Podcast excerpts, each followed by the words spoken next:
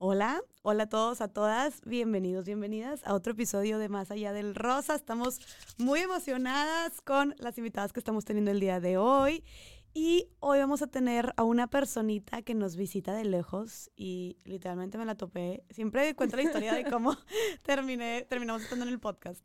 Pero me la topé hace dos días en una boda y yo fue que tienes que venir a mi podcast, por favor. Desde hace un chorro ya quería grabar con ella porque aparte es un tema súper, súper importante que, aunque sigue siendo muy tabú en nuestra sociedad, por eso lo estamos hablando aquí, es un tema que hace falta muchísima información, muchísima conciencia, este, y que tenemos que empezar a poner sobre la mesa ya para empezar a vivir una vida pues más plena y de mayor calidad y es el tema de la sexualidad porque aunque lo hablemos muy poco todos y todas la experimentamos y la vivimos. Así que aquí tengo a nada más y nada menos que mi amiga psicóloga, sexóloga, activista Camila Lavalle. Bienvenida.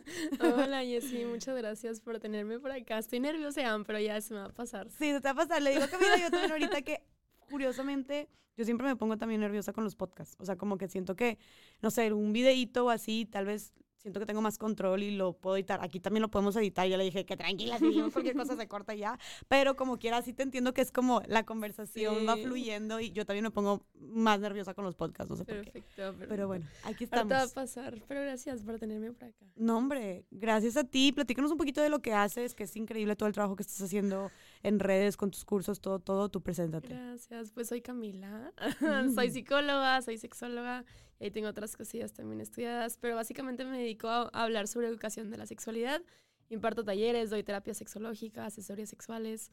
Em, y sí, básicamente lo que comparto en internet es el activista, activismo sexual o empoderamiento sexual femenino y también sobre feminismo y todas estas cosas que nos mueven a las dos. Sí, qué cañón que estás hablando de estos temas como, no sé, ¿cómo ha sido tu experiencia tú como mujer mexicana? Y aparte, aparte pues le hablas a que a, a, chavitas o, o, sea, o, o, qué edades son más o menos las que tú les hablas. Sí, o sea, también hay muchas señoras. Fíjate que han llegado muchas señoras a escribirme como, wow, incluso a mí hace mi mamá, que es que el contenido de tu hija me sirve un montón. Y la neta es que eso es como, no he pensado en esa población porque también es muy necesaria. Porque parte también de las creencias de la sexualidad es que en la vejez, o no en la vejez, pero ya entre mayor edad se nos va como acabando este y estas ganas de querer como lo sexual, cuando la realidad es que no. Pero sí hay muchas morritas, señoras de nuestra edad, este, hay todo, la verdad. Y qué cañón que digas que hasta esta buena retroalimentación de gente que le está sirviendo tu contenido, que está muy cañón, aquí vamos a dejar tus redes para que te sigan, este, que son estas señoras de, o sea, de otras edades, vaya, señoras que tal vez ya tuvieron hijos, que ya tienen no sé cuántos, no sé, más de 15 años de casadas y que como que ya les sirven, claro, porque siento que estos temas y la manera que nos educaron en la sexualidad, que es justo de lo que vamos a profundizar más, pues nos ha afectado a todas las mujeres de todas las edades, ¿no? Y justo estamos queriendo hacer algo diferente con las nuevas generaciones y aquí es donde entran pues mujeres como tú que están haciendo un trabajo increíble en precisamente profundizar sobre estos temas y hablar sobre cómo podemos vivir nuestra sexualidad de una manera más libre y más plena, ¿no? Oye, y me encantó esto que dijiste, me, gustaría empezar por este tema, digo, hay muchos temas que vamos a tocar, pero lo que dijiste de la, de cómo el, el tabú o, o, esta creencia que hay que en la vejez no, o sea, que las mujeres en cierta edad, como más avanzada, las mujeres más maduras, por así decirlo, no tienen sexo o no o ya no sienten o, no, no les interesa tener placer? ¿O cómo está esa creencia? Platícanos un poquito de eso. Sí, justo creen como mucho que en, el, en la etapa del climaterio, que es específicamente cuando hay menopausia, o sea, cuando ya les deja de menstruar o todo el proceso de que se baja el tema de los estrógenos y progesterona, es que no, ya no hay deseo, que ya no quieren tener sexo, que ya no tienen atracción, cuando incluso hay como un montón de estudios donde dicen que entre mayor edad las mujeres mayor libertad en temas de sexualidad porque ya no piensan en el embarazo, en las ITS, ya no piensan como en, en muchas de estas creencias que muchas morras de chica tenemos y, y hablan como de esta posibilidad de explorar más, más cosas en temas de sexualidad. Entonces se cree mucho que entre mayor edad pues es como si se apagara, o sea, como si si no existiera, y también es una creencia que creen en los niños, que la sexualidad este tema sexual no existe cuando es un tema que si quieren también hablamos. Pero pues sí, se cree que básicamente entre mayor edad pues ya no hay sexualidad, ya no hay como deseo, ya no hay ganas de, de la cogedera cuando sí existe. O sea, no es como que se, se apaga o se quita, sino simplemente siempre está en toda nuestra vida. Y entre mayor edad tenemos más libertad de poder hacer muchas cosas. Oye, y más experiencia también, que quieras o no, como dicen, la práctica que hace el experto o algo así. sí, no soy muy mala con esas cosas, pero eso. Sí, sí, sí, o sea, quieras o no también, pues siento que en temas donde seas, digo, esperemos que sepas vayas tú averiguando y aprendiendo más qué es lo que te gusta, qué no, y puedas experimentar todavía más plenamente tu sexualidad. Pero justo era otra pregunta que yo te quería hacer, que es cierto que, como que, o sea, qué tan cierto es que, ay, es que no quiero decir términos incorrectos, pero pues sentimos placer a través del clítoris, las mujeres, ¿verdad? Y también a través del punto G. O. Mm, eh, ahí tú. Ah, empezamos con una cosa de anatomía. No, no, no. O sea, ya tú me dirás las terminaciones correctas. Este, pero no soy experta en este tema, por eso está Camila aquí. Pero qué tan cierto es que esta parte que, que, nos da placer a las mujeres como que se va acabando, como, se, como que se va gastando, como si fuera un músculo o un órgano que va envejeciendo y que por ende dejas tú de sentir placer. Claro, uy, es, es una pregunta. O sea, justo el tema del clítoris, porque toda la estructura del clítoris no es solamente la bolita, que luego si quieres te la enseño. No me traje mi clítoris, me lo voy a traído. Em, el, tema del clítoris es un órgano que literalmente sirve para darnos placer. O sea, no tiene ninguna otra función. Ningún, o sea, los hombres no tienen algo así. O sea, su pene sirve para hacer muchas cosas y además para darles placer.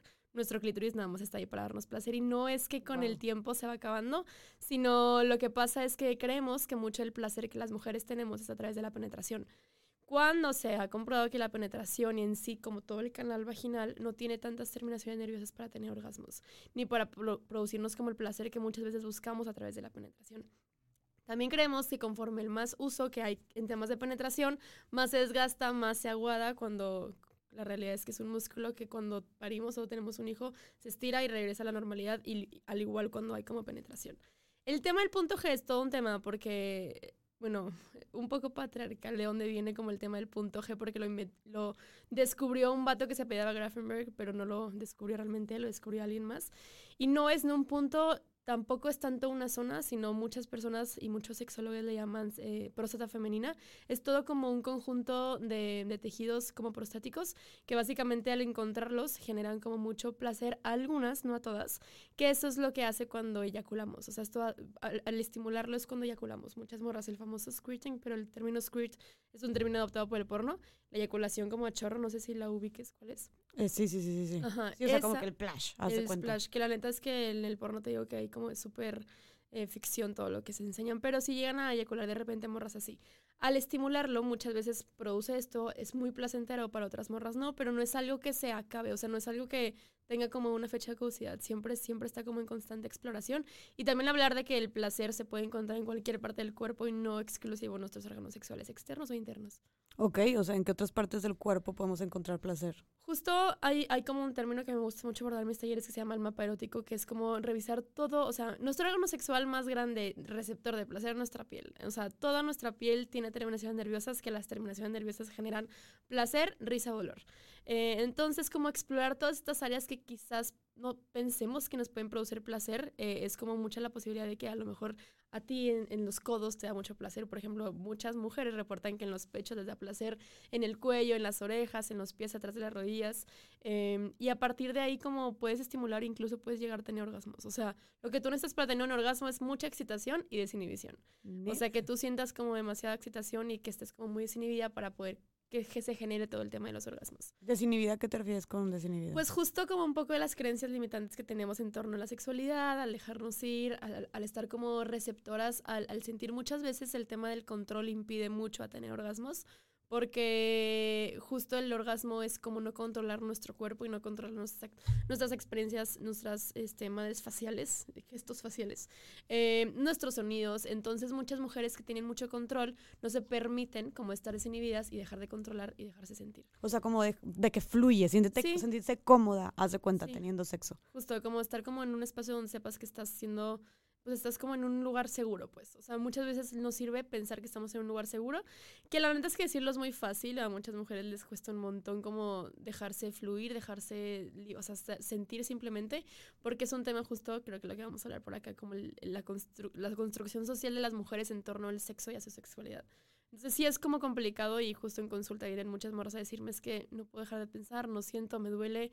Tiene que ver un poco, bueno, mucho con el tema mental y emocional en cómo estás con el tema del sexo. No manches, justo, o sea, quisiera abordar ya ese tema. O sea, dices que parte de tener mejores orgasmos o más orgasmos, más bien es esta parte de sentirnos desinhibidas. Y algo que nos está impidiendo a las mujeres sentirnos desinhibidas, soltar, despreocuparnos, este, dejar de querer tener el control, sentirnos cómodas, son todas estas creencias limitantes que por ser mujeres, desarrollándonos o viviendo en un entorno machista y patriarcal, pues este, nos topamos con cosas como eh, limitantes de nuestra sexualidad, por ejemplo. Entonces, ¿qué creencias tenemos las mujeres en nuestra vida sexual que nos están impidiendo vivirla libremente y plenamente? Uy, podemos empezar con, con el tema, por ejemplo, digo, ella vas a abordar como otras cosas, pero el tema de la normalidad es algo que a mí me llega como mucho. O sea, justo hay muchas prácticas sexuales que muchas morras, o muchas formas de incluso iniciar como las prácticas que muchas morras llegan conmigo a decirme, es que es normal o no es normal, está bien o está mal. Y aquí como quiero decirles que en temas de encuentros sexuales y de sexualidad, todo, todo, todo, todo, todo es válido, nada más que sea legal y que sea consensuado. Porque muchas veces, por ejemplo, hay prácticas y hay morras que llegan y me dicen, es que me excita mucho, me gusta mucho que mi pareja tenga puesto un short verde fosfo cada vez que tengamos relaciones. Entonces, hay personas que dicen, es que es normal o no es normal. Y pues, si es consensuado, es legal que tenga un short rojo, verde, pues date. O sea, muchas veces creemos y tiene que ver un poco con nuestra historia cultural. Eh, digo, históricamente como morras tenemos como mucho el por qué pensar que somos anormales. O sea, no sé si te conoces un poco la historia de la masturbación. Antes se usaba la masturbación como un tema prescriptivo. O sea, como las mujeres que tenían histeria iban con el doctor para que las masturbara, para que esos, ellas tuvieran orgasmos y a partir de los orgasmos les, curara la histeria. Entonces entiendo como mucho históricamente por qué tenemos este miedo a no ser normales y a tener como un tema mal en nuestra sexualidad, porque nos han dicho que tenemos que estar a disposición de un médico, hombre, obviamente eran hombre en esos tiempos, eh, para que nos dieran como esta, pues sí, esta, es como, eran una medicina, se cuenta, como una prescripción. Entonces mucho el tema de la normalidad tiene que ver con no caer en, la, en el estar enfermo, en no estar normal. Oye, y, y, y nada más poniendo un paréntesis en eso, ¿qué cañón está eso? Yo sí había escuchado algo así. Entonces, las mujeres, ¿y como en qué época era esto, sabes? Fue cuando estaba Freud, habrá sido en mil... A la madre, soy muy mala con las fechas. Pero eh, ahorita lo tengo, ahorita lo, te lo digo bien. Pero habrá sido como cuando estaba el, el, Freud, you know. Sí, sí, sí. Y justamente. cuando vivía Freud. Ok. Y un poquito también después. O sea, y justamente muchas veces el tema de Freud es que creía que los orgasmos por penetración, que son los famosos orgasmos vaginales, eran los orgasmos que más valían, que era una mujer adulta madura tenía orgasmos vaginales. Muchas mujeres ahorita sabemos que anatómicamente no podemos tener orgasmos por penetración, que no se llaman orgasmos vaginales, clitoriales ni nada, sino son orgasmos, pero pueden ser por otras vías. ¿Qué pasa ahorita que ya sabemos que muchas mujeres podemos nada más tener orgasmos entre el 80 y el 70% de orgasmos por estimulación directa al clítoris? Por penetración es muy complicado, entonces antes o sea, pasaba lo mismo. Nuestra anatomía nos permite que tengamos orgasmos estimulando nuestro clítoris y no por penetración. Entonces el vato lo que hacía era que empezaba a introducir, como ahí empezó el tema de los juguetes, en las manos, como varios eh, elementos en la vagina para producir orgasmos y que sean las mujeres maduras. Entonces también eso es como fue muy violento y creo que también tenemos como mucho daño histórico por ese tema de, de la penetración. Oye, y aparte que se, que se vendía como, este, estoy curando la histeria. O sea, ¿qué opinas de eso? No, pues de la chingada. la neta, o sea, incluso ahorita en este, en este año y en este siglo XXI sigo viendo médicas hablando de términos como histeria y que es algo que me parece indignante por justo todo lo que hemos vivido las mujeres con, con la terminología histérica y, y, todo eso. Entonces, se me hace obviamente lo más horrible, pero bueno, ahorita ya estamos aquí para replantearnos como todas estas cuestiones y reeducarnos. Oye, pero qué cañón lo que dices de que o sea, el 70%, 80% de las mujeres dijiste que pueden llegar al orgasmo a través de la estimulación del clítoris. Sí, y entre el 20 y el 30 solamente por penetración. Y cuando hablo solamente de la penetración, eh, me refiero a, por ejemplo, está como la vagina y, nada más así. O sea, si tú te tocas como el clítoris a propósito, es también gracias al clítoris. Porque qué pasa es que nuestra, como te comentaba, nuestra vagina no tiene tantas terminaciones nerviosas y nuestro clítoris, nuestros bulbos vestibulares del clítoris se tocan indirectamente a la penetración. Esto es un tema que si quieres ahora te enseño como una foto de, de anatomía, como para que entiendas un poquito, porque sí, justo muchas mujeres creemos que la forma más válida de tener orgasmos y de vivir la sexualidad es por penetración. Aunque también me gustaría decir que el fin de los encuentros sexuales no debería de ser los orgasmos, porque luego también entramos a los encuentros con estas ganas de tener orgasmos y el orgasmo, el orgasmo es como el único fin, cuando hay que entender mejor que el único fin del encuentro sexual es satisfacción, sentir rico, el placer y si quieres conexión, la conexión. Y si quieres el orgasmo, que sea el orgasmo. Pero, ay Dios, perdón, Lolita ya. Pero que no sea el único fin, o sea, que no te metas el encuentro sexual a pensar solamente en eso, porque justamente te, pues sí, piensas en la meta y no como en el proceso. Me encanta esto que estás diciendo, también me está explotando la cabeza, ok, creo que, o sea, como que quiero hacer de que paréntesis en cada cosa que estás diciendo. Pero entonces me encanta partir, o sea, qué importante partir desde el punto en que dices que la mayoría de las mujeres tienen orgasmos a través de la estimulación del clítoris. Este, y qué importante, otra vez, porque, o sea, pues yo creo que todos nos vendieron en el sexo como, pues el sexo es la penetración, ¿no? O sea, que era tal cual, este, pena dentro de la vagina y así es como vas, te vas a venir, así es como vas a acabar, así es como vas a lograr un orgasmo. O sea, como que siento que casi no se habla o se habla muy poco del orgasmo a través del clítoris. Entonces, ¿cuántas mujeres creen que esa es la, o sea, esa es la dinámica de la sexualidad, tal cual penetración, y ahí empieza y ahí acaba? Y se sienten frustradas porque es de que no, pues es que yo nunca acabo o es que yo nunca me vengo. Y es nada más el hombre terminando o el hombre satisfecho y la mujer de que frustrada o de que qué pasa con que hay algo malo en mí, pero no, entonces qué importante decir que la mayoría de las mujeres no terminan, no tienen un orgasmo a través de la penetración. Claro, claro, y es más que necesario porque justo tiene que ver un poco con el tema de la erótica normativa, o sea, nos crecimos como mujeres, como personas, como con esta idea que la única o sea, el único encuentro sexual válido es cuando hay penetración que se vuelve coquitocentrista y cuando el otro hombre, si tenemos relaciones con hombres, termina eyacula. O sea, inicia el encuentro sexual cuando hay erección del hombre y se termina cuando eyacula.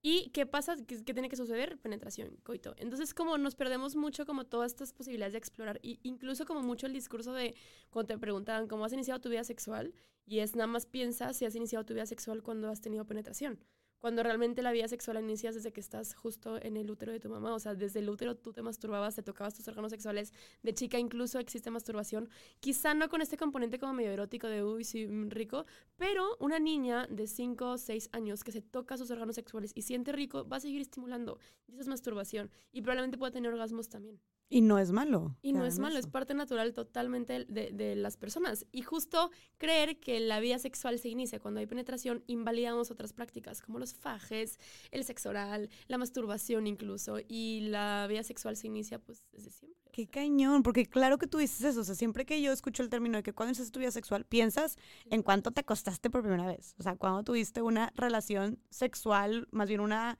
Sí, pues una penetración tal cual, qué cañón. Y eso refuerza el, mito de la virginidad. O sea, eso refuerza el mito de que justo, bueno, empezando que la virginidad no existe, es todo un tema de la construcción Claro que quería hablar contigo de eso, o sea, es un tema. ¿Qué opinas tú de la virginidad? No, o sea, no existe. Digo, al, final entiendo mucho que muchas personas como creen en, en, esta cosa. Incluso te quiero platicar una morra Fui a Morelia hace rato a, a una cosa de un encuentro feminista y una morra que se llama, mm, no me acuerdo cómo se llama, pero es indígena, una señora, me preguntó como muy apenado, escuchó una plática que di me dice, oye, me gustó mucho, pero te quiero preguntar, dije, date, hermana. Y me dice, oye, al masturbarme pierdo mi virginidad. Y obviamente no lo voy a decir, güey, porque tienen esta estructura de que la virginidad es algo súper valioso e importante. Entonces, claro que entiendo de dónde viene como esta forma de ver eh, la virginidad como algo muy valioso en una mujer, pero venimos aquí a decirles que la virginidad no existe, es una construcción social. ¿Qué pasa con el tema de la virginidad? Ay, se cree muchas veces que el tema del himen, no sé si has escuchado como todo este tema del himen. Sí, o sea, es esta, esta capita que tenemos en la vagina. Es como una membrana que tenemos en nuestra vagina que creemos que la primera vez cuando alguien va a ser penetrar y es como perder la virginidad, es que la vamos a atravesar y la vamos a romper y vamos a sangrar. Como nos has escuchado muchas veces que la primera vez tienes que sangrar, cuando la realidad es que no tienes que sangrar, no tiene que doler, tu primera vez tiene que ser igual de placentera como las 70 veces que has tenido.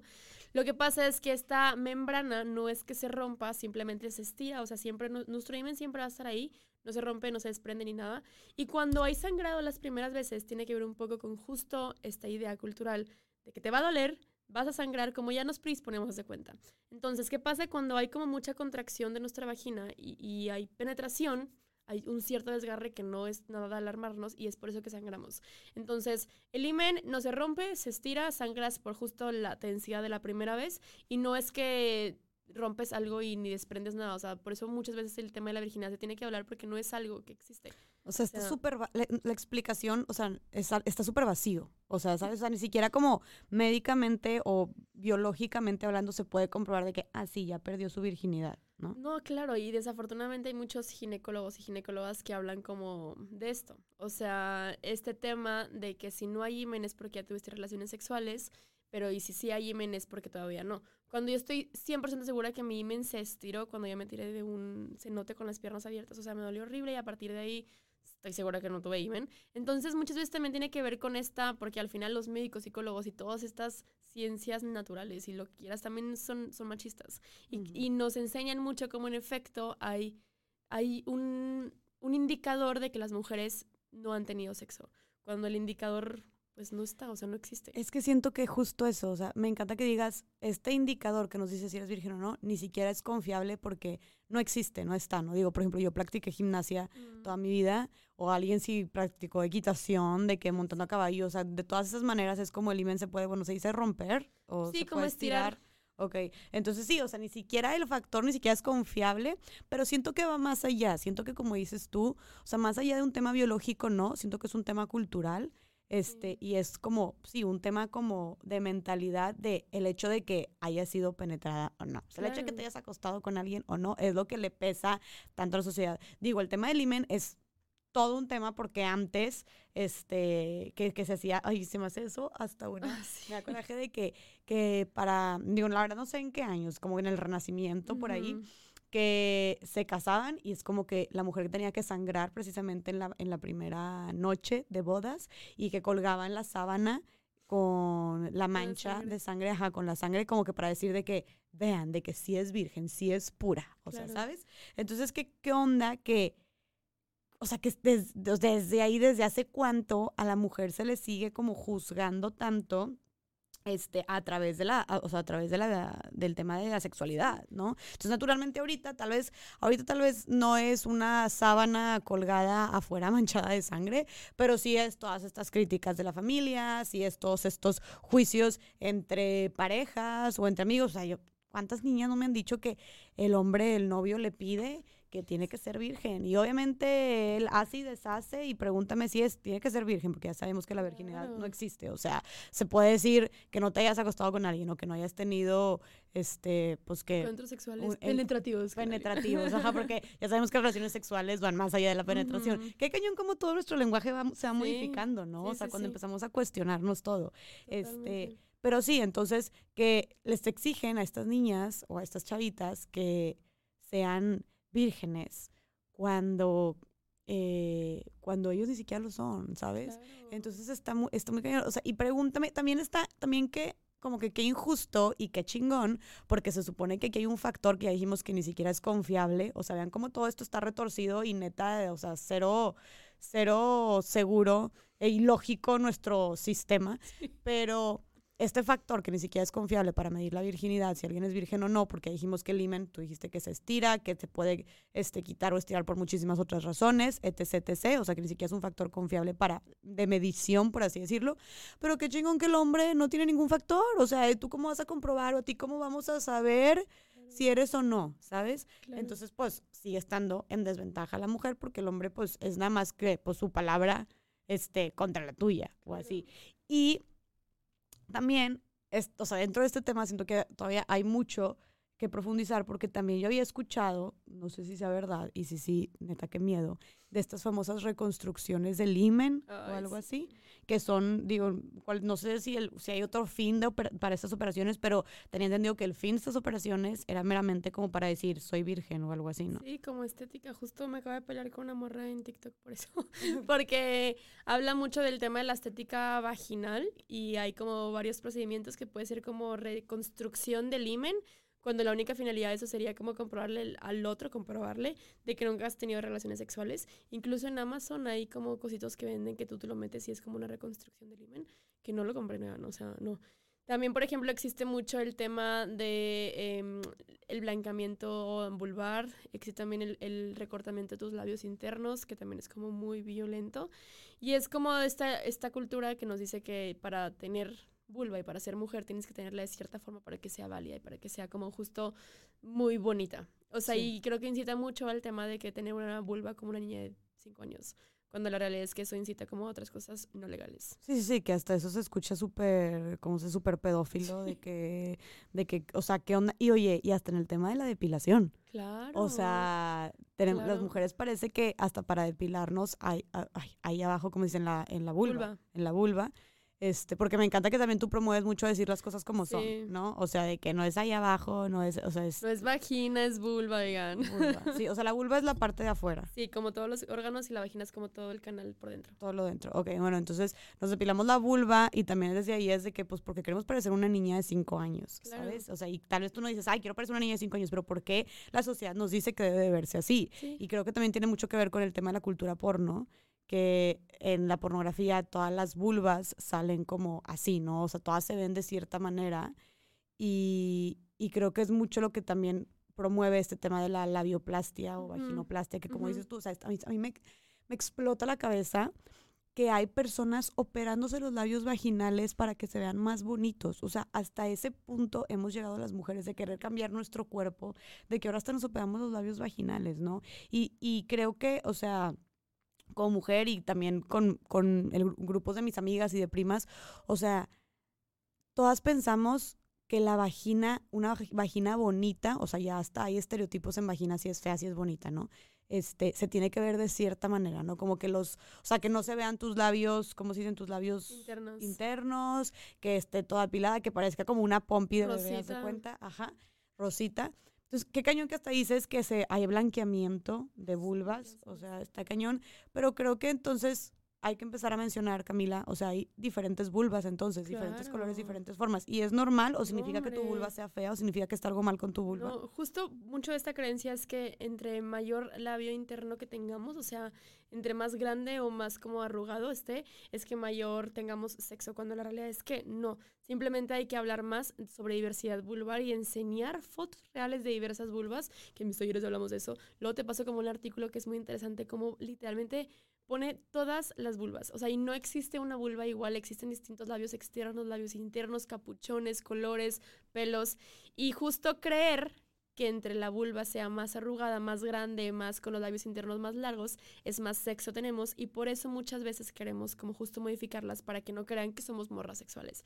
Y es como justo un discurso horrible porque te dicen, no cojas, no tengas relaciones hasta que te cases, hasta que no sé dónde, pero si lo haces, sea una morra súper sexual y sea una morra como súper aventada y es como muchas veces no, no, sabemos para dónde irnos y no sabemos qué llenar y son esas expectativas que tenemos, que tienen muchas personas y nosotros mismos de repente sobre nosotras, cuando la única realidad en temas de sexualidad es que tú vives la forma en la que tú la quieras vivir y es súper válida. Si tú quieres coger una vez al día, una vez al mes y una vez al año, es tu forma de vivirla y no indica que lo vives mal o bien. Oye, también, porque también pasa mucho que es de que, no sé, yo estaba en conversaciones con amigas que, con sus novios o esposos, que es de que no, pues nosotros tenemos relaciones de que cada no sé cuánto tiempo, y unos de que tanto, y otros no, pues nosotros no sé cuánto, de que tan poquito. O sea, muchos también es como juzgan mucho el tan poquito, de que, oye, pues algo anda malo ahí, ¿eh? o algo anda raro, o pues a ver si no se lo están dando por otro lado. O sea, ¿qué opinas, por ejemplo, de esas personas que tal vez no tengan relaciones como tan frecuentemente? O sea, ¿está mal no tener relaciones frecuentemente? ¿Hay algo mal con esa persona? ¿Es un indicador de que, que, nuestra pareja tal vez puede estar buscando, encontrando satisfacción por otro lado, o, este, o se vale también por largos periodos no tener sexo. Sí, no, se vale. O sea, muchas veces el deseo, e incluso el tema del deseo en mujeres es el mayor porqué de motivo de consulta en, en, terapia sexual. Porque creemos el tema del deseo es que tiene que ser siempre acorde a nuestra pareja, si tenemos pareja, y tiene que ser en función a la atracción o al amor que le tengo a mi pareja. Cuando el deseo influye en un montón de cosas, el estrés, el trabajo, incluso anticonceptivos, un montón de cosas que influyen en el, deseo.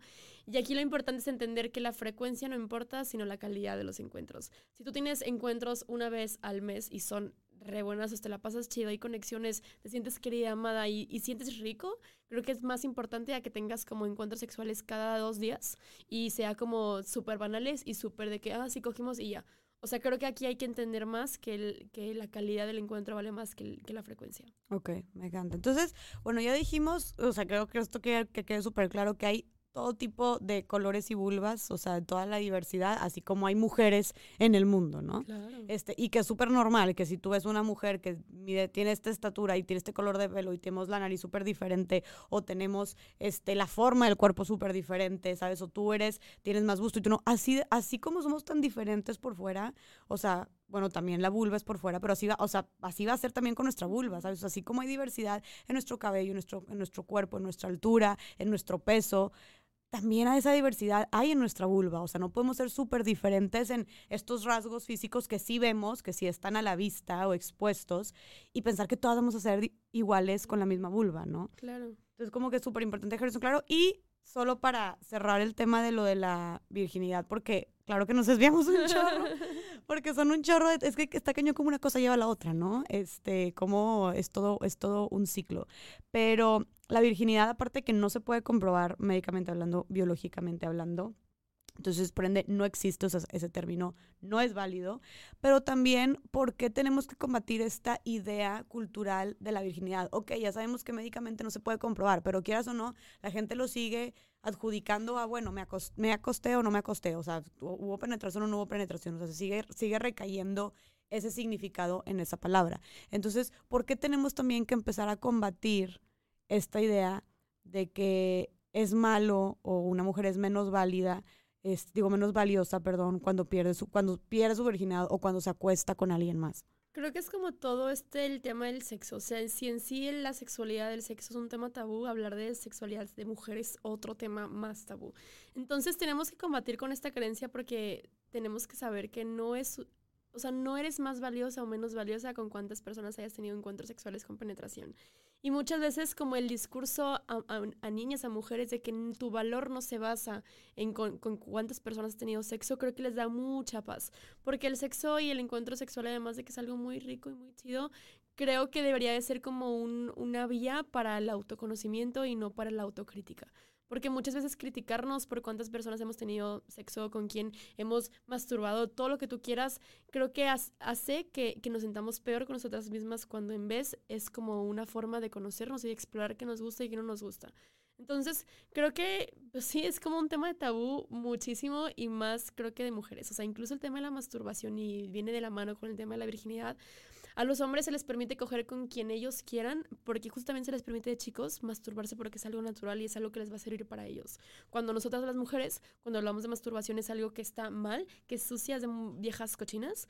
Y cuando crecemos, obviamente esto repercute, o sea, estos discursos repercuten en cómo vivimos nuestra sexualidad y cómo vemos el tema de la primera vez que vamos a tener encuentros sexuales con penetración. Porque los hombres ya asocian que se, se les permite hacer lo que quieran porque desde chicos se les permite masturbarse. Ah, pues a nosotros no.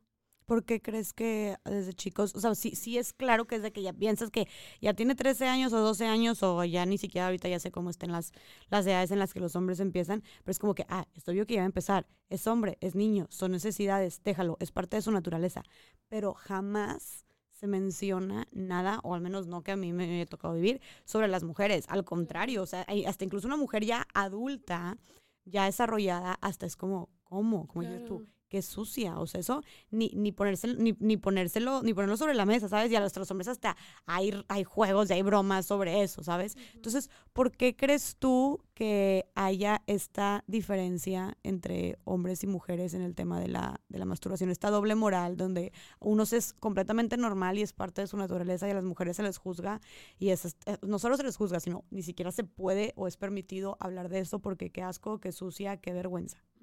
Creo que hay como dos formas de verlo. Una, como con esta creencia de que el sexo y la satisfacción sexual de los hombres específicamente es, es un tema eh, de necesidad fisiológica como natural. O sea, y muchas veces creemos que el sexo tal cual como tener relaciones sexuales es una necesidad fisiológica como el comer y el dormir, cuando la neta es que no. Si fuera una necesidad fisiológica, incluso el Estado tendría que abogar por todo eso y pues no. Entonces, y tampoco, o sea, podemos pasar toda una vida sin tener encuentros sexuales, sino es como que nos vamos a morir. Creo que mucho esta creencia es que los hombres, bueno, la sociedad y la gente piensa que los hombres sí lo necesitan. Y sí es algo que tiene que estar ahí siempre para ellos y mejor se les enseña de chicos a cómo hacerlo. Y también otra forma de verlo es que al tema, mira, en el tema de la masturbación e incluso la eyaculación del hombre, cuando el hombre eyacula, saca espermatozoides. Y al sacar espermatozoides eh, dentro de una vagina, pues nace una niña o un niño. Hay un sentido biológico, político, religioso para que el hombre conozca su, su pena y sus placeres, eyacule, la reproducción. Para nosotras no tiene ningún sentido que nosotros nos toquemos porque no necesitamos ni eyacular ni tener orgasmos para poder tener una bebé o un bebé adentro. Entonces, sí hay como mucho sentido que ellos lo exploren, lo hagan, porque si no lo conocen, no tienen hijos y no hay reproducción. Y pues es una forma también de entender cómo se le ha priorizado mucho más al tema de la eyaculación, se ha estudiado mucho más al tema de la eyaculación y los orgasmos de los hombres, porque para ellos es algo significativo desde estos sistemas que, que importan y para nosotras. Qué cañón, nunca lo había visto así. Está cañón. Entonces, Camila, las mujeres, o sea, pero tú crees que las mujeres nos deberíamos de masturbar también? Ay, hermanas, todo, siempre, claro. Digo, al final yo no quiero hablar como todas mastúrbense y tóquense porque es también como generalizar y a lo mejor hay muchas morras que lo han probado y si sabes que no es lo mío, súper válido. Hay que revisar desde dónde no estamos como queriendo hacerlos y desde dónde decimos que no es lo mío. Si es como justo desde algo que ya lo probé, ya lo intenté muchas veces, no es un tema de culpa, no es un tema de que me da problema, dense creo que es importante más allá, o sea, hay mucho este discurso de que es que conócete para que cuando estés con alguien le digas cómo te gusta. Creo que el tema de conocernos no tiene que ver con, con para que con otro le, o, otra le digamos cómo nos gusta, sino con un tema de autonomía sexual. O sea, saber que por el simple hecho de que tenemos un cuerpo sexual y sexuado y tenemos herramientas para poder gestionarlo, tenemos esta capacidad de generarnos todo el placer que querramos. Eh, la masturbación debe la masturbación además de que es más natural, como les platicaba que, que de chicas incluso lo hacemos, es una herramienta muy chida para la autoexploración, para conocernos, para conectar con nuestro cuerpo. Muchas veces al masturbar, mira, yo, por ejemplo, les voy a platicar un poquito de mí. Cuando me empecé a conocer todo el tema de la masturbación, creo que la resignifica, o sea, resignifiqué mucho mi cuerpo y resignifiqué mucho cómo me relacionaba con él. Porque antes incluso ni siquiera, ni siquiera agarraba un espejo, me, me veía la vulva. O sea, antes era como muy alejada de todos esos temas. Empecé a explorar, a conocer y fue como una, o sea, mi relación con mi cuerpo definitivamente cambió. Entonces el masturbarte, yo sé que suena como un poco de que, a la madre, para muchas morras, pero el primer paso creo que es conocernos. Conocer nuestra vulva, agarrar un espejito, abrir las piernitas y verla. O sea, sin afán como de estimularnos, de sentir placer, sino conocerlas. Porque incluso muchas morras ni siquiera hemos hecho eso. Como conocer y hablar también de diversidades y ver diversidad para que sepamos que está bien y a partir de ahí empezar a explorarla, conocer sus partes, si quieren estimular su glande, si quieren no, dense. Oye, y dijiste que es muy importante el tema de la masturbación femenina para conocer tu cuerpo, saber qué te gusta. Me encantó que dijiste. Muchos dicen que para decirle al otro qué es lo que, qué es lo que quieres, pero tú dices, no por eso, no solo por eso, también para, por el tema de autonomía sexual. ¿A qué te refieres con autonomía sexual? Pues todo este, o sea, toda esta forma de entender que la sexualidad, el goce, la satisfacción puede ser proporcionado siempre por nosotras. O sea, mucho de no tienes que depender de otra persona o de un pene o de otra vulva o otras manos para generarte todo el placer que tú quieres. O sea, esta forma de autonomía es entender que al final siempre vas a estar contigo y tú eres la proporcionadora de placer más grande que existe. Incluso el tema de la masturbación en parejas es todo un tema porque justo no sé si has escuchado morras que dicen, es que mi novio se masturba, entonces no le quiero, no, no me quiere ya, ya no me desea, ya no, ya no le excito. Y es como también entender que hay momentos que necesitamos en pareja donde también reconectar con nosotras, tocarnos, masturbarnos y no es un indicador tampoco de que ya no me gusta el otro, sino que es, es forma otra vez de reconectar y de tener una autonomía sexual como muy latente y muy como aquí. Claro, entonces no es como que ninguna alerta roja ni nada de eso. Entonces, más tú porque sí, o sea, creo que eso es algo que mm, si de por sí ya se ve una doble moral en la sexualidad en general entre hombres y mujeres, siento que todavía en el tema, en el tema de la penetración, o sea, de, de, tener relaciones sexuales con penetración, está muy cañón, pero en el tema de la masturbación todavía más. O sea, yo, yo al empezar te dije, oye, es que según yo, el tema de la masturbación femenina está avanzando porque veo que cada vez hay más tipo como juguetes sexuales y este, de repente yo lo platico entre amigas y una que otra dice, pues yo ya compré esto, pero como que con mucho miedo y hasta con pena y nada más porque somos de que entre nosotras y así. Pero digo, yo te dije ahorita que, que realmente qué tanto está avanzando. Dices, no, hombre, o sea, falta un chorro todavía. Pero entonces, ¿tú qué le dirías a las mujeres que, por ejemplo, sienten curiosidad, pero siguen sintiéndose sucias o les sigue dando pena, les sigue dando culpa, les sigue dando miedo como simplemente tocarse? O sea, ¿qué les dirías y cómo pueden empezar? Creo que al principio, o sea, validar su sentir. Creo que es muy importante saber que está bien que sintamos eso, entendemos de dónde no es tu culpa sentir como este tema de la culpa de, de ser sucia. Y el reconocer que es algo que se nos ha impuesto, como esa creencia de que es algo malo, creo que empezamos como a desprendernos un poco de ello. Después creo que servía un montón como reeducarnos en temas de sexualidad, empezar a ver contenido sexual en, educativo, pues, sigo si quieren ver del otro, a mí, yo qué como un poco más educativo, o sea, como empezar a quitar esas estructuras mentales de que está mal y está bien. Y también algo importante es como cuestionarnos qué está mal en tener un momento con nosotras mismas íntimo. O sea, desde dónde estamos viendo como un encuentro en mi baño, en mi casa, en mi cuarto encerrada, que me dé placer como algo malo. Y muchas veces hay como ese tema de la moral, de estar haciendo algo bien o algo mal. Eh, solamente les voy a invitar a que se cuestionen como desde dónde hacer algo que nos o sea, nos a sentir rico y placer, estamos dañando a otros. A nadie estamos dañando. Simplemente es algo que estamos sintiendo rico nosotras en nuestro espacio sin dañar a nadie. Entonces hay que empezar a verlo incluso como de esa forma. También hablar como el tema de por qué los hombres se les permite. A mí eso me ayuda un montón. O sea, porque justo a los hombres se les permite todo ese tema de la masturbación, de tocarse y a, los, las mujeres no. Cuando incluso nosotras como mujeres eh, tenemos pues, nuestro clítoris, que es nuestro órgano sexual literalmente que sirve para el placer. Entonces ahí como les planteo eso.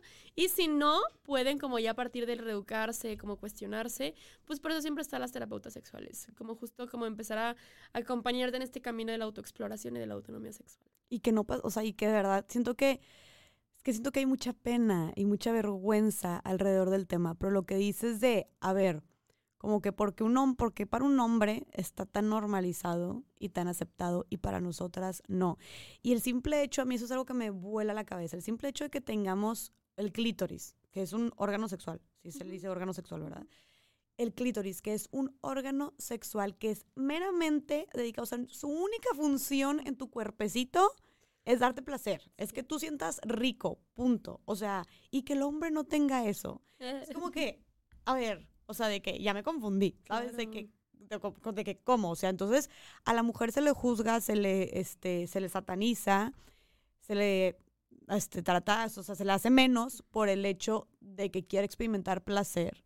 No nos sentimos merecedoras de placer, nos sentimos culpables, experimentamos placer. Y con el hombre es todo lo contrario. Cuando nosotras somos las que tenemos algo en nuestro cuerpo que está meramente dedicado a tener placer, ¿sabes? Entonces, este, como que eso es algo que me explota mucho la cabeza y creo que tenemos que empezar a, a, plantearnos las cosas así, como que verla de una manera, o sea, no sé, entre más cuestionándola más y también más objetiva. Es como que tiene de malo, la neta. Y también si nos queremos masturbar, por ejemplo, este, Camila, es, o sea, es puedes hacerlo tú solita o necesitas de algún juguete, porque pues también ahorita hay muchos juguetes esos, o no necesitas de nada, puedes empezar por ti misma, o cómo está la cosa. ¿Cómo, ¿Cómo empezar también? ¿Sabes? De que, es que, ¿qué hago? ¿Sabes? O sea, ¿Cómo, ¿Cómo sería eso? Sí, justo hay como mucha duda cómo se hace y cómo empieza, pero creo que lo primero es como tener un espacio como seguro que nadie sepas que te va a interrumpir. Y a partir de ahí, como, como ver qué te funciona a ti. Hay mujeres que se masturban con, el, con la almohada como frotando su vulva, hay mujeres que se masturban arriba del calzón, otras directamente. Y algo importante es que tenemos que excitarnos antes de masturbar. O sea, creemos que simplemente me va a acostar y me va a empezar a tocar y ya me va a funcionar. No tenemos que, no sé, como excitarnos. Funciona también, muchos tienen parejas y no conocen como el mundo de la masturbación, como en presencia de ellos o con ayuda de ellos o ellas, como a, a darse. O sea, yo incluso conocí la masturbación en presencia de una expareja. Pero, o sea, no darle un. O sea, la fórmula que tú empiezas a masturbarte no es mayor ni menor, ni más valía ni menos valía, independientemente de presencia con quien estés o cómo lo hagas. Incluso hay mujeres que se masturban, por ejemplo, nada más como palpando su vulva, les funciona, incluso con el chorrito de la regadera. Y es como ir explorando a ti que te funciona y a ti que te gusta. Me encanta. Em, sí. Y que todo es válido. Sí, todo es válido. Pueden agarrar, por ejemplo, un juguete también si quieren.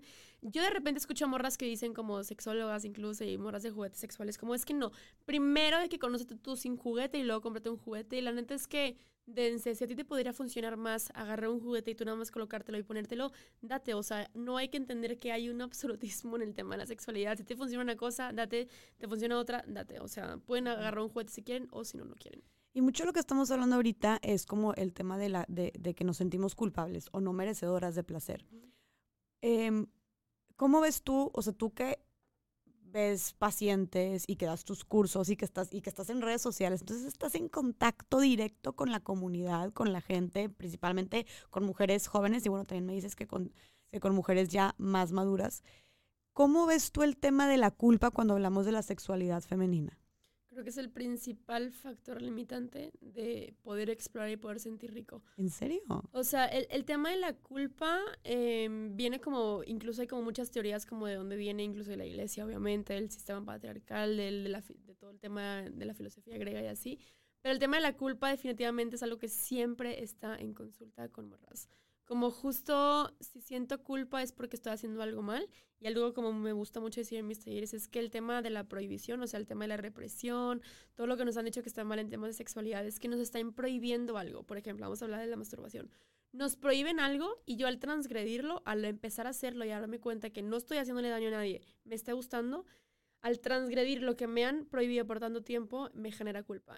Y por eso viene la culpa, porque por tanto tiempo nos han dicho que está mal, que no debemos hacerlo. Entonces, ¿cuál es el principal como pues camino para ir a quitar la culpa? Es entender que no estamos haciendo nada mal. Que la prohibición ha servido para controlarnos en temas justo de reproducción y, y de no estar como libres de nuestro cuerpo y ser dueños de nuestro cuerpo.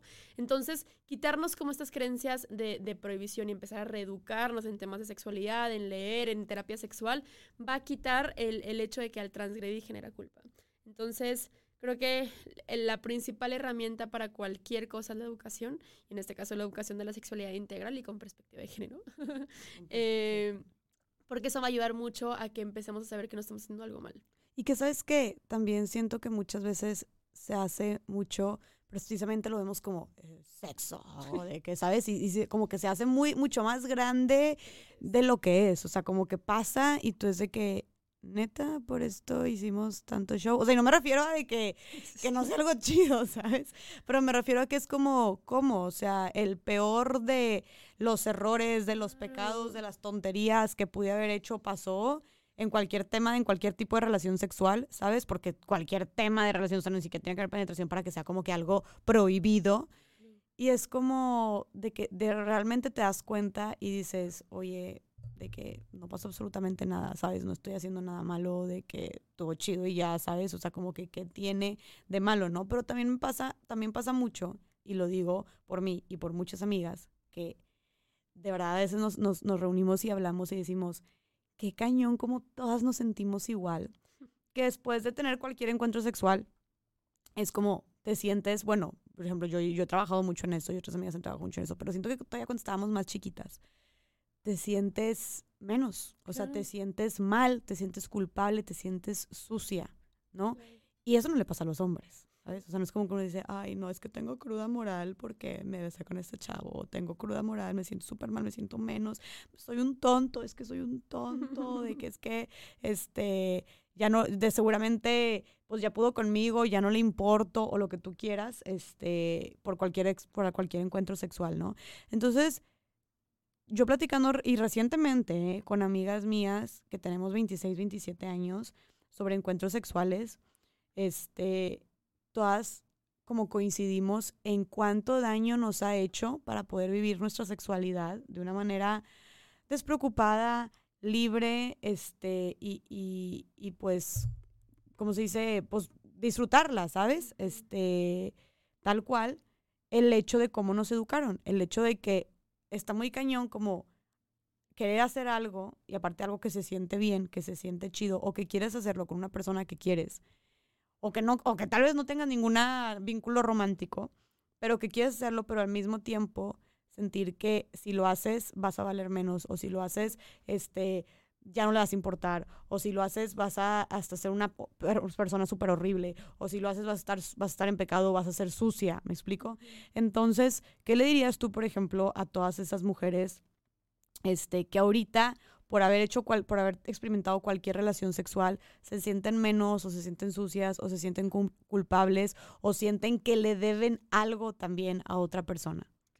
No, pues les diría, hermanas, que al final el sexo, el placer, lo rico de, esos encuentros es eso. O sea, como justo sentir rico. Y yo entiendo mucho que la educación ha sido con base a miedos y a culpas. Siempre nos han dicho, es que cuando cojas, cuando tengas encuentros, o te vas a embarazar o vas a tener una ITS, o vas a, te, van a, te van a tachar como de todas estas connotaciones negativas que nos ponen. Entonces, al, al entender que estas formas de educarnos han sido con miedo y con culpas y con específicamente hacia morras, creo que va a hacer que hoy, como te sientas mal, bien, con culpa, sin culpa, te va a hacer como pensar mucho en que tu sexualidad y tu forma de vivirla, tu cuerpo sexual y sexuado es tuyo y no tiene nada de malo al experimentar y al vivirlo.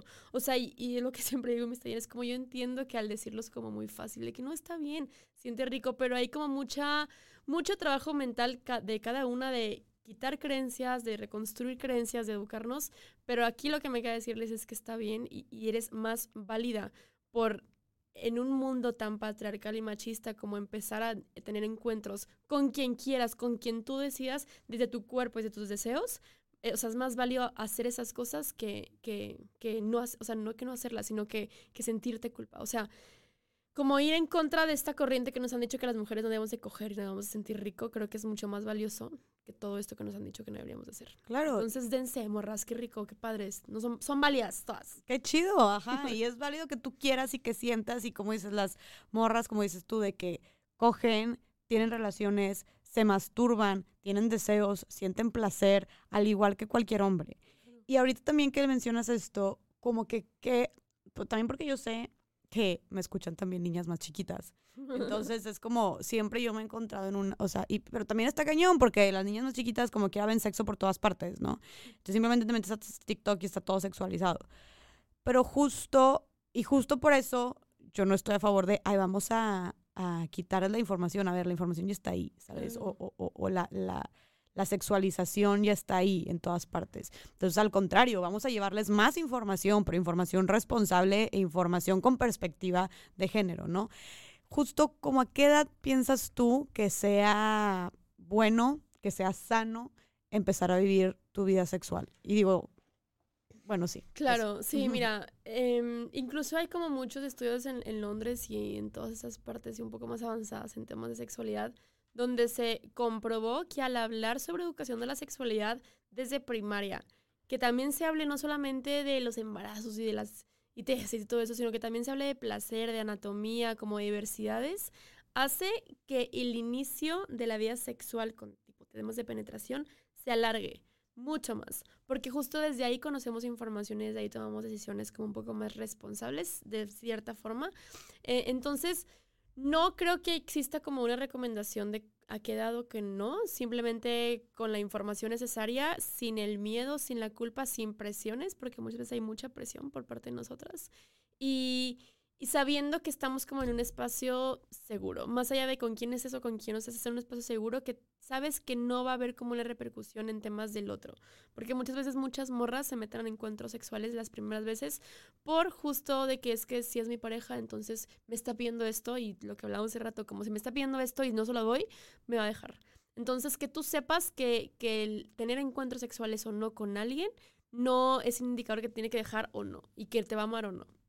Entonces, ¿A qué edad? Digo, al final cada quien sabrá y con el conocimiento que tienen a, qué edad, este, no, no les podré decir una edad, a cada quien le funciona distinto. Yo inicié a mis 18 años, el tema de la penetración, hay morras que iniciaron a los 16, otras a los 13 y yo no soy nadie para quien decirles a qué edad, pero sí con, con conocimiento e información sobre los temas. Me encanta eso. O sea, si tú quieres hacerlo, entonces solo asegúrate de estar bien informada y de estar en un lugar seguro también, como dijiste tú, de, sentirte cómoda y de sentirte segura principalmente. Y también para papás o para mamás que estén escuchando esto, no podemos, siento, este, también tú, eh, si quieres complementarme, pero no, siento que no podemos ya como intentar apartar a nuestros hijos de estos temas. Estos temas están y como dijimos, simplemente si tu hijo tiene un celular, en un clic va a encontrar absolutamente todo lo que tenga que encontrar, ¿no? Y ni siquiera tienes que irte a sitios porno, simplemente, como dije, abrir TikTok y ver tipo todo el contenido Twitter, todo lo que hay ahí, es como les va a llegar esta información. Entonces siento que más allá de como controlarlos, restringirlos, querer tenerlos de que súper vigilados y súper amarrados para que no vayan a tener relaciones sexuales o no vayan a tener sexo X, este, siento que es más eso, por más que tú lo quieras controlar, no lo puedes controlar. Yo le decía a mis papás, es que yo te puedo decir que voy a ir al cine y realmente me voy a ir a, voy a ir a casa de mi novio o me voy a ir al hotel, ¿sabes? O sea, como que neta, véanlo fríamente, neta no lo puedes tú controlar de cierta manera lo, si tu hija o hijo quiere tener sexo o no, ¿sabes? Entonces, siento que lo que sí puedes hacer, y esto está muy cañón, porque sí hacen mucho el tema del control y de la restricción y de la prohibición, pero no hacen mucho, bueno, en general, hay muchas, sabemos que hay mucha falta de educación sexual, a menos dentro de la familia, este, en casa. no hacen la otra chamba, que es, o sea, mis papás nunca hablaron de sexualidad conmigo, que es hablar de sexualidad con tus hijos, ¿no? O sea, no es prohibirle, controlarlo, este, amenazarlo o amenazarla, es más bien, y, y sin darle ninguna otra información verídica, responsable sobre lo que sobre cómo vivir tu sexualidad o sobre la responsabilidad o sobre los anticonceptivos, o sea, los satanizas por acá, pero por acá también cortas cualquier tipo de información que es sumamente válido y necesario, como tú dijiste, para poder tener una, una, vida sexual como plena y responsable.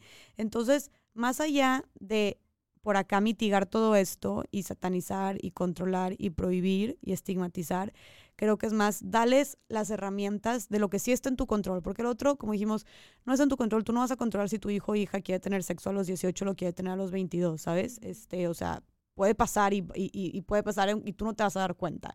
Pero lo que sí puedes controlar es qué le vas a decir a tu hija, a tu hijo, cómo los vas a educar, qué herramientas les vas a dar también, qué apertura les vas a dar para que tengan la confianza de acudir contigo si necesitan algo o no.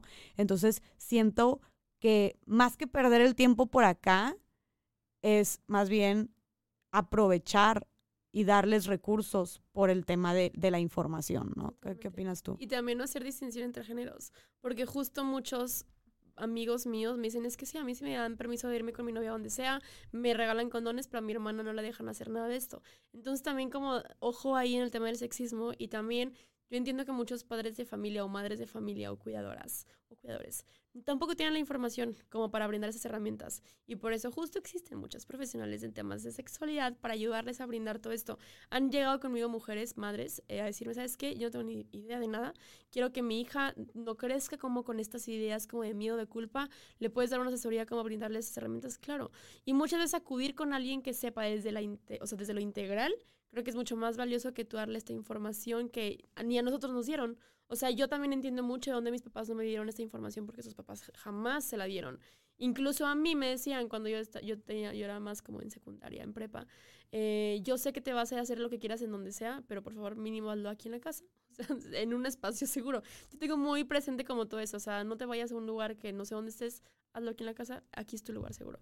Eso como también llega a ser como muy valioso ahorita que ya lo veo para atrás, porque justo me dieron esta posibilidad, no tal cual como vete a coger Camila, pero al final está esta casa para que tú lo hagas en un espacio y en un contexto seguro. Qué cañón. Y siento que eso, o sea, ¿cuánto te sirvió a ti? ¿Te protegió? Y, y, siento que muchos papás pueden escuchar esto y va a ser de que no hay forma de que yo llegue a hacer esto, ¿no? Entonces me encantó también lo que dijiste de cómo educamos justo este, en la doble moral a los hijos y a las hijas. Este, por ejemplo, a mí me pasó que recientemente en San Valentín, mi papá, o sea, mi, mi hermano no encontraba, pues ya no vivo con mis papás, tengo mi departamento también aquí en Monterrey, pero mi hermano no más chiquito, tiene 20 años, estaba saliendo con, está haciendo con una chava y no encontraba dónde ir a cenar. Entonces, eh, pues no, encontró restaurantes, estaban, no están, o está todo saturado, entonces me habla y me dice, me prestas tu departamento para hacer de cenar ahí con esta chava y pues pasar ahí.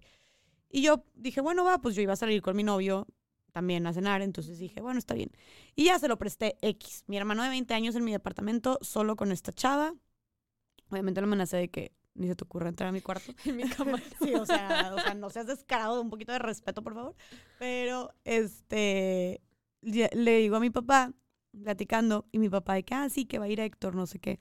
Y yo, de que, ah, sí, papá, de que de hecho le dije, pero qué chistoso, porque siento que mi hermano de 20 años ahorita está en camino a mi departamento con esta chava. Le dije, pero siento que si hubiera sido al revés, si yo cuando tenía 20 años te hubiera dicho que si me podía ir al departamento de mi hermano, si es que hubiera tenido un hermano mayor, o de cualquier otra persona que iba a estar solo con el chavo con el que estoy saliendo, ni de chiste me hubieras dejado. Y mi papá fue de que, ah, no hay manera. O sea, ni de chiste, ¿sabes? Ni hablar, ni loco, ¿sabes?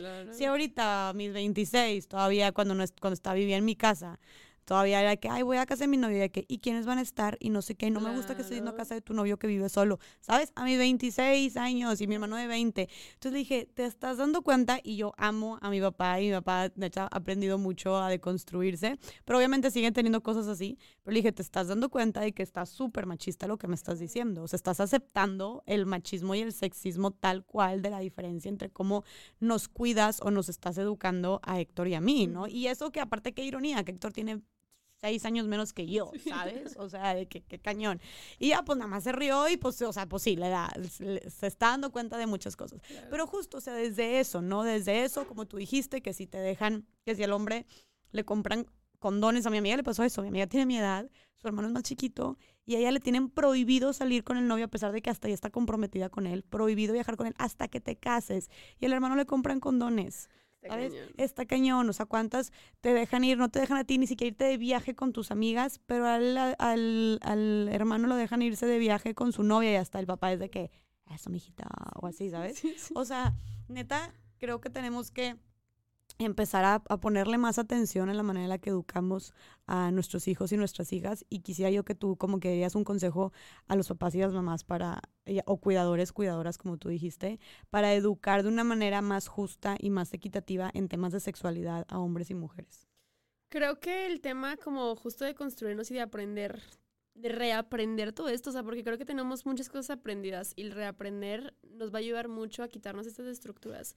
Y también revisar qué nos hubiera funcionado nosotras de chicas, o sea, qué nos hubiera gustado que incluso nuestras madres, padres nos hubieran enseñado acerca del tema de la sexualidad y cómo no, o sea, cómo saber que al final la forma en la que educamos influye y la forma incluso que nos referimos al tema de la sexualidad influye un montón en cómo lo vivimos hoy de grandes. Si tú cachaste a tu hijita tocándose con una esquina su vulva y la regañaste, influye un montón de forma obviamente negativa, desafortunadamente, en cómo hoy se relaciona con la masturbación y con el encuentro sexual. Entonces, si tú ves a tu hijita, a tu niñita de 5 o 10 años que se está frotando con la vulva, simplemente darles el remedio y decir, ¿sabes qué? Entiendo que es algo que está sintiendo como placentero. No puede nadie tocarlo, solamente tú hazlo un espacio seguro, con las manos limpiecitas y vete. Yo sé que es difícil escuchar esto, pero hay como replantearnos qué le va a servir más a mi hija en un futuro, de esta forma educarla o de esta forma. Y creo que el darle la posibilidad de que lo pueda hacer es un lugar seguro y no hay miedo a tocarnos nuestra vulva y no hay miedo a que pues, si es algo malo y que nadie lo toque, porque también como hablar un poco del tema del abuso, eh, creo que le va a servir y va a ser mucho más funcional eso para ella que el tema de que vieja niña cochina, que no te toques ahí, maldita, bla, bla, bla.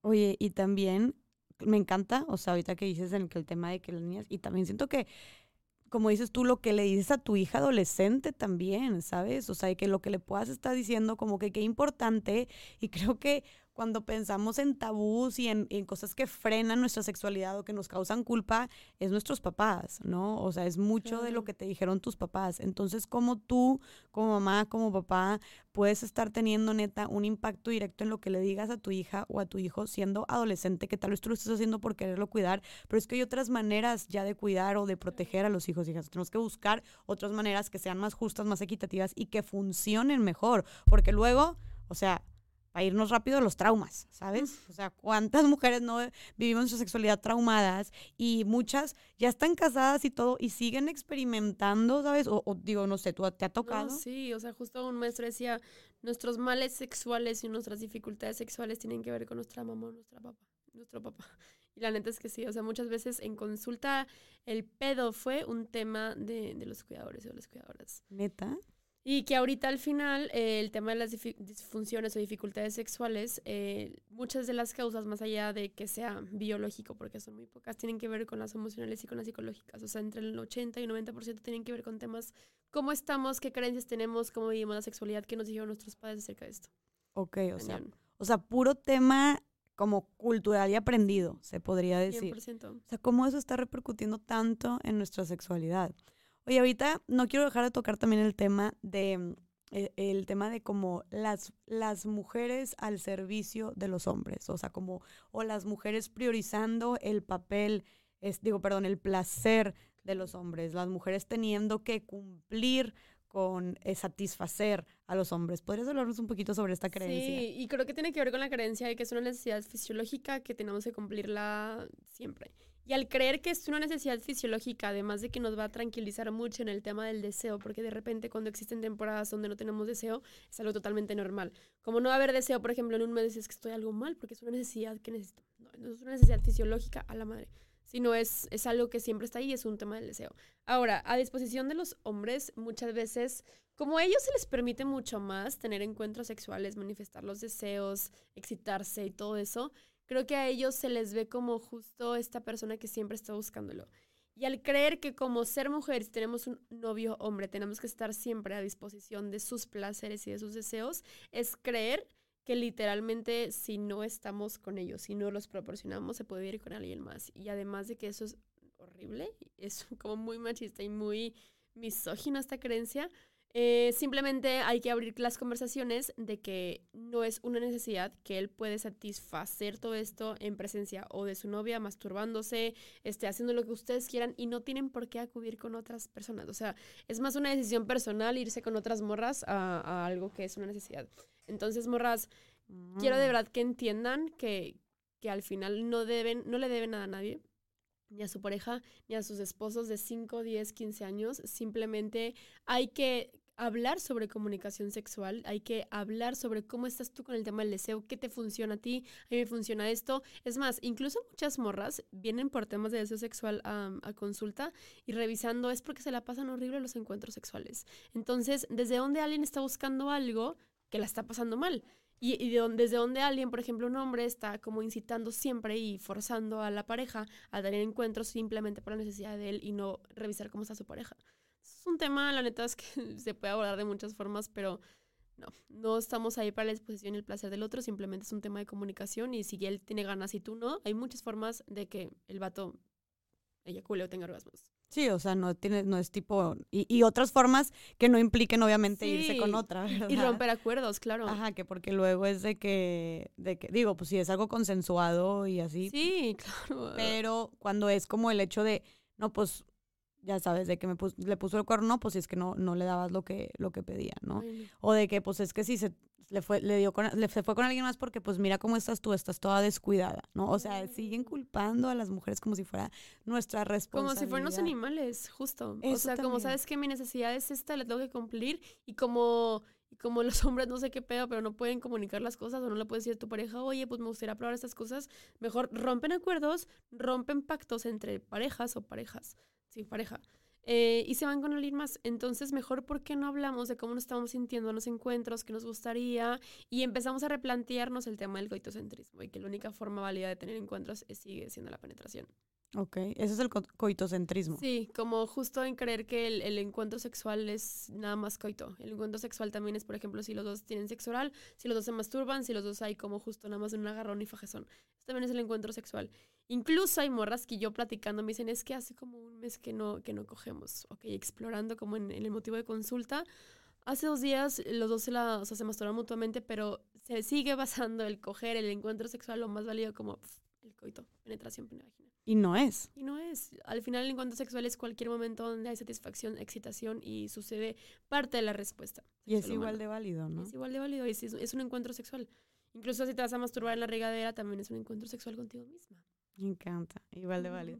Oye, sí, porque siento que es mucho como de que si no, si no me vine, o si no, si no acabé, entonces como si no, como si ya este desestimara todo lo pasado, o sea, todo lo que, o sea, como que todo tiene que girar justo, como dijiste tú, en torno a, a la eyaculación. Ajá, exactamente. Entonces no es así, y qué bueno que dices tú, eso es otra cosa que que hasta se me hace injusto para los hombres, ¿no? Que los traten como de que hay, o sea, no sé, por ejemplo, a los violadores o personas este, abusadores, que sigan volteando a ver a la mujer y sigan señalando como, pues es que no le dabas lo que, le, lo que, lo que necesitaba. Me provocó.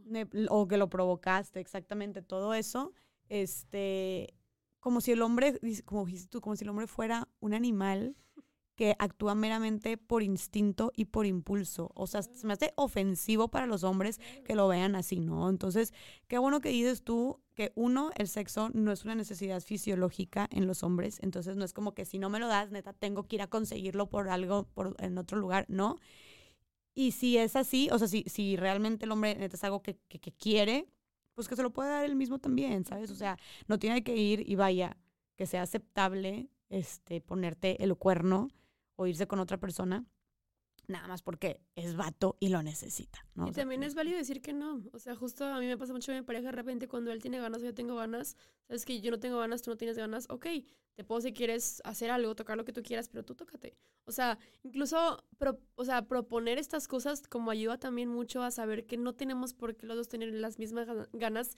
E incluso a los hombres les da como mucha paz entender que su pene no es todo Y muchas veces el tema de la ansiedad por, por, rendimiento tiene que ver con creer que su pene muy erecto, eyacular y siempre estar bien pinche parado es lo máximo cuando la realidad es que no debe de ser así. Ok, eso es más súper interesante.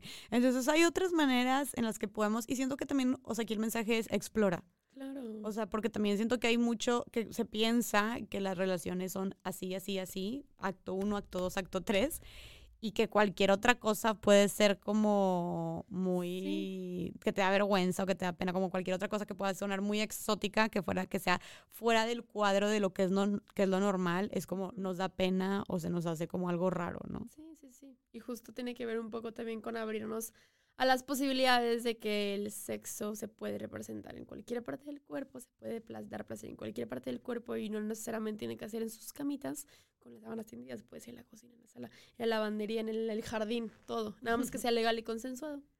Me encanta que sea consensuado.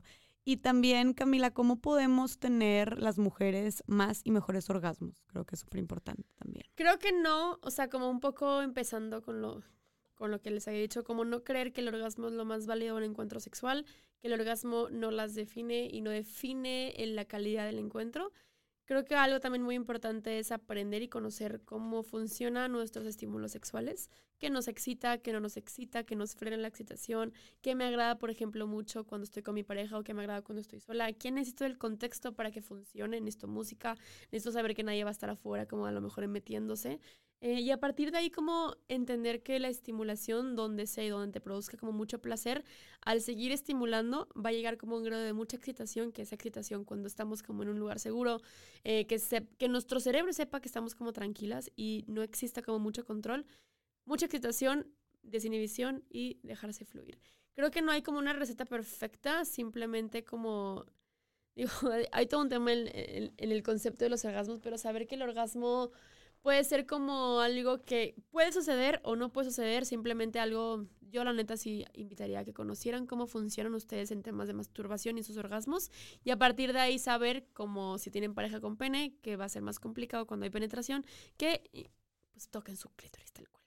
Y seguirte, o sea, tocándolo. O sea, muchas veces incluso llegan conmigo y decirme, es que conmigo puedo tener orgasmos, digo, conmigo misma, como masturbándome, pero con mi pareja no. Entonces, ¿qué estás haciendo? ¿O qué estás haciendo tu pareja que justamente no está sintiendo lo mismo que tú? O sea, creo que también tiene que ver mucho con temas como un poco más inconscientes, de repente cuando hay parejas.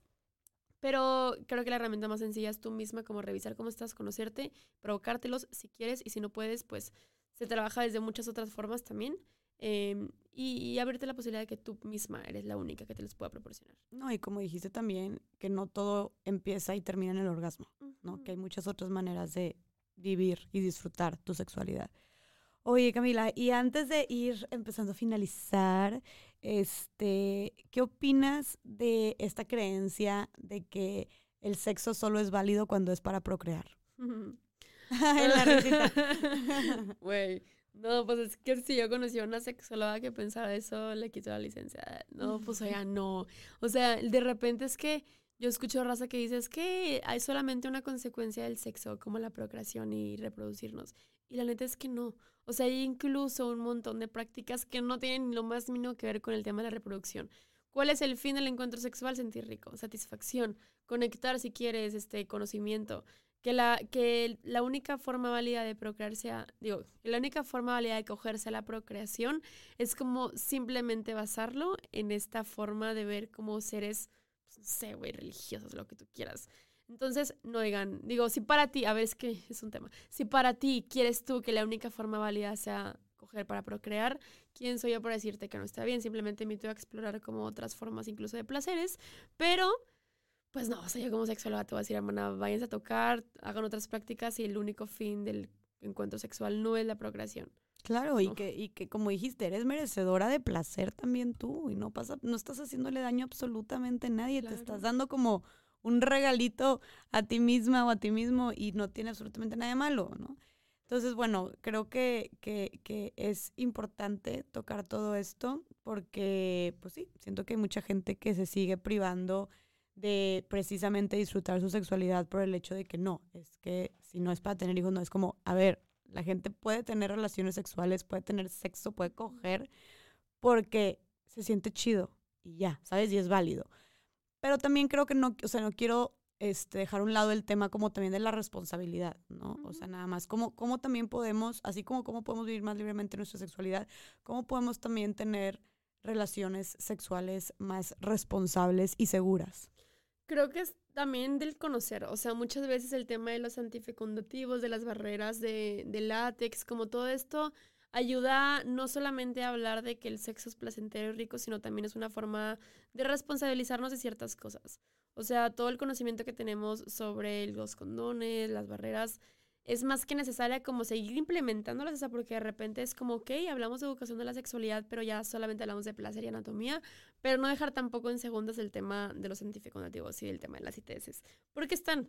Y no es como meterle todavía el estigma a las ITS, porque pues las ITS ya nadie se muere de una ITS, o todo está más controlado, sino que también hablar de que el encuentro sexual al final es con otra persona de repente y otro, con otras más, y estar con otras personas más allá del tema de las ITS es también estar con otras personas con expectativas, con peculiaridades, con miedos, con inseguridades y ser responsables también a meternos en estos temas con las personas. Como justo yo de repente escuchaba amigos que dicen, es que estuve con una morra y le dije que no me gustan nada sus nalgas. Tú no tienes idea de cómo le va a afectar a esa persona que le hayas dicho en un encuentro tan vulnerable como es el sexo, algo así. Entonces como también no básicamente yo digo mis teorías, no sean culeras ni culeros. Hay que ser buen pedo y más allá de no o sea, de ser falsos, sino simplemente no meternos con heridas o con inseguridades o con miedos de alguien más, simplemente si están como en un acuerdo de que están los dos ahí, que sea para sentir rico y satisfacción, que no se metan con otras cosas porque nadie les está pidiendo opiniones de nada. Claro, me encanta. Y nada más, Camila, para la gente que no conoce, ¿qué son ITS? Ah, son infecciones de transmisión sexual. Antes se conocían como enfermedades, pero no son enfermedades, son infecciones porque las infecciones simplemente pueden como eh, nivelarse, curarse o estar como viviendo con ellas. Cuando hablamos de enfermedades, como hablamos ya como algo para siempre y que se quede y que es como muchas veces la connotación negativa de enfermedades está más grande que el tema de las infecciones. Entonces son infecciones de transmisión sexual.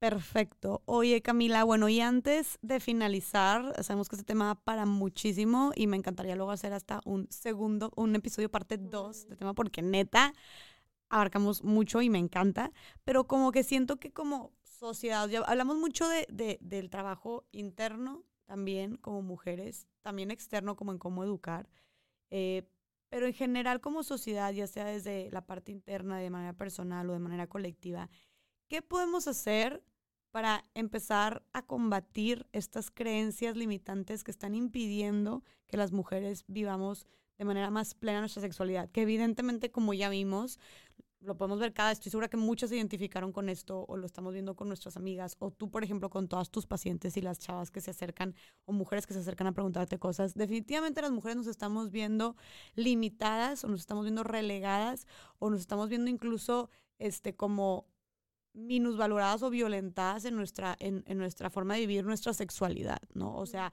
está pasando algo muy mal que las mujeres no estamos viviéndolo de manera plena, de manera respetuosa, de manera segura o simplemente de manera libre, ¿no? Entonces, hay mucho que hacer por, es, por ahí y sabemos que las, de las principales razones, como tú dijiste y como sexóloga lo has vivido, son estas creencias limitantes que tenemos en torno a la sexualidad femenina, punto. ¿Qué podemos hacer nosotras como sociedad? Para empezar a combatirlas? Uy, creo que un montón de cosas. Creo que crear espacios con estos diálogos son súper necesarios. Eh, o sea, con puras morras, porque hay como una forma de verlo y entenderlo desde las mujeres y otra vez de los hombres y, otro, y otra vez de conjunto.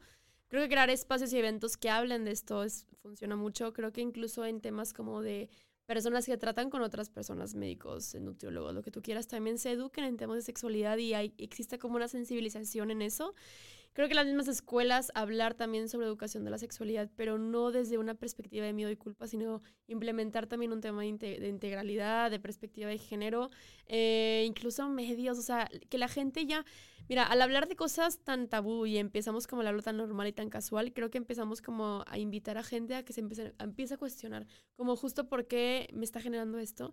Y esto, o sea, incluso lo que haces, güey, o sea, todo esto creo que ayuda mucho a personas a empezar a cuestionarse qué está pasando con ellos mismos cuando hablamos de esto y por qué me siento como medio incómodo o por qué me está llamando mucho la atención. Y a partir de estos espacios que más gente los lee, incomoda, pero también hace que reflexionemos. Y al reflexionar, cómo empieza a cambiar como esta colectividad de pensamientos en temas de sexualidad. Y eso va a ayudar un montón. Y para mí, la neta es que lo que más ayuda es el tema, o sea, esto como justo que gente con muchas personas, acceso a ellas, hablen de estos temas. Y que gente cree eventos donde se hablen de nuestros miedos, de nuestras cosas sobre sexualidad. Y eso ayuda. Me encanta perfecto. Creo que todo eso, digo, estamos intentando hacer un poquito de todo eso aquí, ¿verdad? Este, y vamos a seguirlo haciendo, ¿no? Y también tú estás haciendo un increíble trabajo y te felicito. Este, y ahorita nos das tus redes para para que la gente siga y se siga informando de este tema que no se quede solamente en este episodio del podcast. Y bueno, por último, ¿qué le dirías tú a esa chava, a esa mujer, a esa, esa este, persona que te está escuchando que tiene miedo de vivir su sexualidad o que se siente culpable o sucia al hacerlo? No eres la única, yo también me sentía así, yo también me vivía así eh, y estás más que con el derecho en empezar a buscar como justo gente que te sienta como tú y empezar a crear comunidad. Eres chingona, hermana. o sea, al final, como, como estos temas de la sexualidad, yo sé que pueden llegar como a generarnos mucho disgusto, pero al tú sentirlo es válido y, e importa y existe. Entonces, hermana, siente rico y yo sé que puede ser como muy complicado, pero pues puedes buscar ayuda.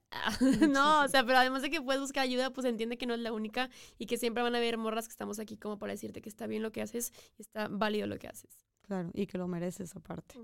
Y para eso sigan a Camila, de verdad que mis respetos a todo tu trabajo, aparte sabes un chorro y me encanta que pues no solamente es sexualidad o, sexología, pero siempre es con perspectiva de género, ¿no? Siempre tú mezclando la lucha feminista y el activismo por ser mujeres pues más libres en esta sociedad con todo el trabajo que haces. Muchas felicidades, me encantó tenerte aquí, de verdad. Gracias por darte el tiempo, gracias por el espacio y pues no sé si nos quieras compartir tus redes sociales para que te sigan por ahí y también si vas a hacer algún curso o lo que sea que quieras compartir para las demás personas. Ay, no, gracias a ti por invitarme y por ah, dejarme, bueno, permitirme hablar de esas cosas por acá. Este, pues mis redes sociales son camila.lavalle y soy mi amor, que ahí hablo de mis talleres. Y justo en la semana del primero, o sea, en mi primero de mayo voy a dar dos talleres de sexualidad. Este, y sí, de repente doy, también doy terapia sexual por si les interesa a alguien, asesorías, que las asesorías son un espacio de puras dudas y respuestas en temas de sexualidad. Y pues nada, muchas gracias de verdad, de verdad, sí, gracias. No, gracias a ti por estar aquí. 1 y 2 de mayo dijiste que son tus talleres. 2 y 5 de mayo. Ah, perdón. 2 y 4. Ok, bueno, que te sigan en tus redes, pero, pronto va a dar talleres también para el autoconocimiento y para poder disfrutar y vivir más nuestra sexualidad. Súper chidos, virtuales, ¿no? Sí, en línea todos. Entonces, donde quiera que van a estar. Entonces, si quieren seguir con este tema, si les cayó algo el saco, si les hicieron clic por ahí, si se quedaron con ganas de más y de sentirse más libres, más empoderadas y más informadas para vivir de manera más plena su sexualidad, pues entonces aquí Camila es la indicada. Ay, gracias. Muchísimas gracias por estar aquí. Gracias a todas las personas que nos escucharon y bueno, nos vemos en el siguiente episodio de Más allá del Rosa. Bye bye. Güey, qué chido.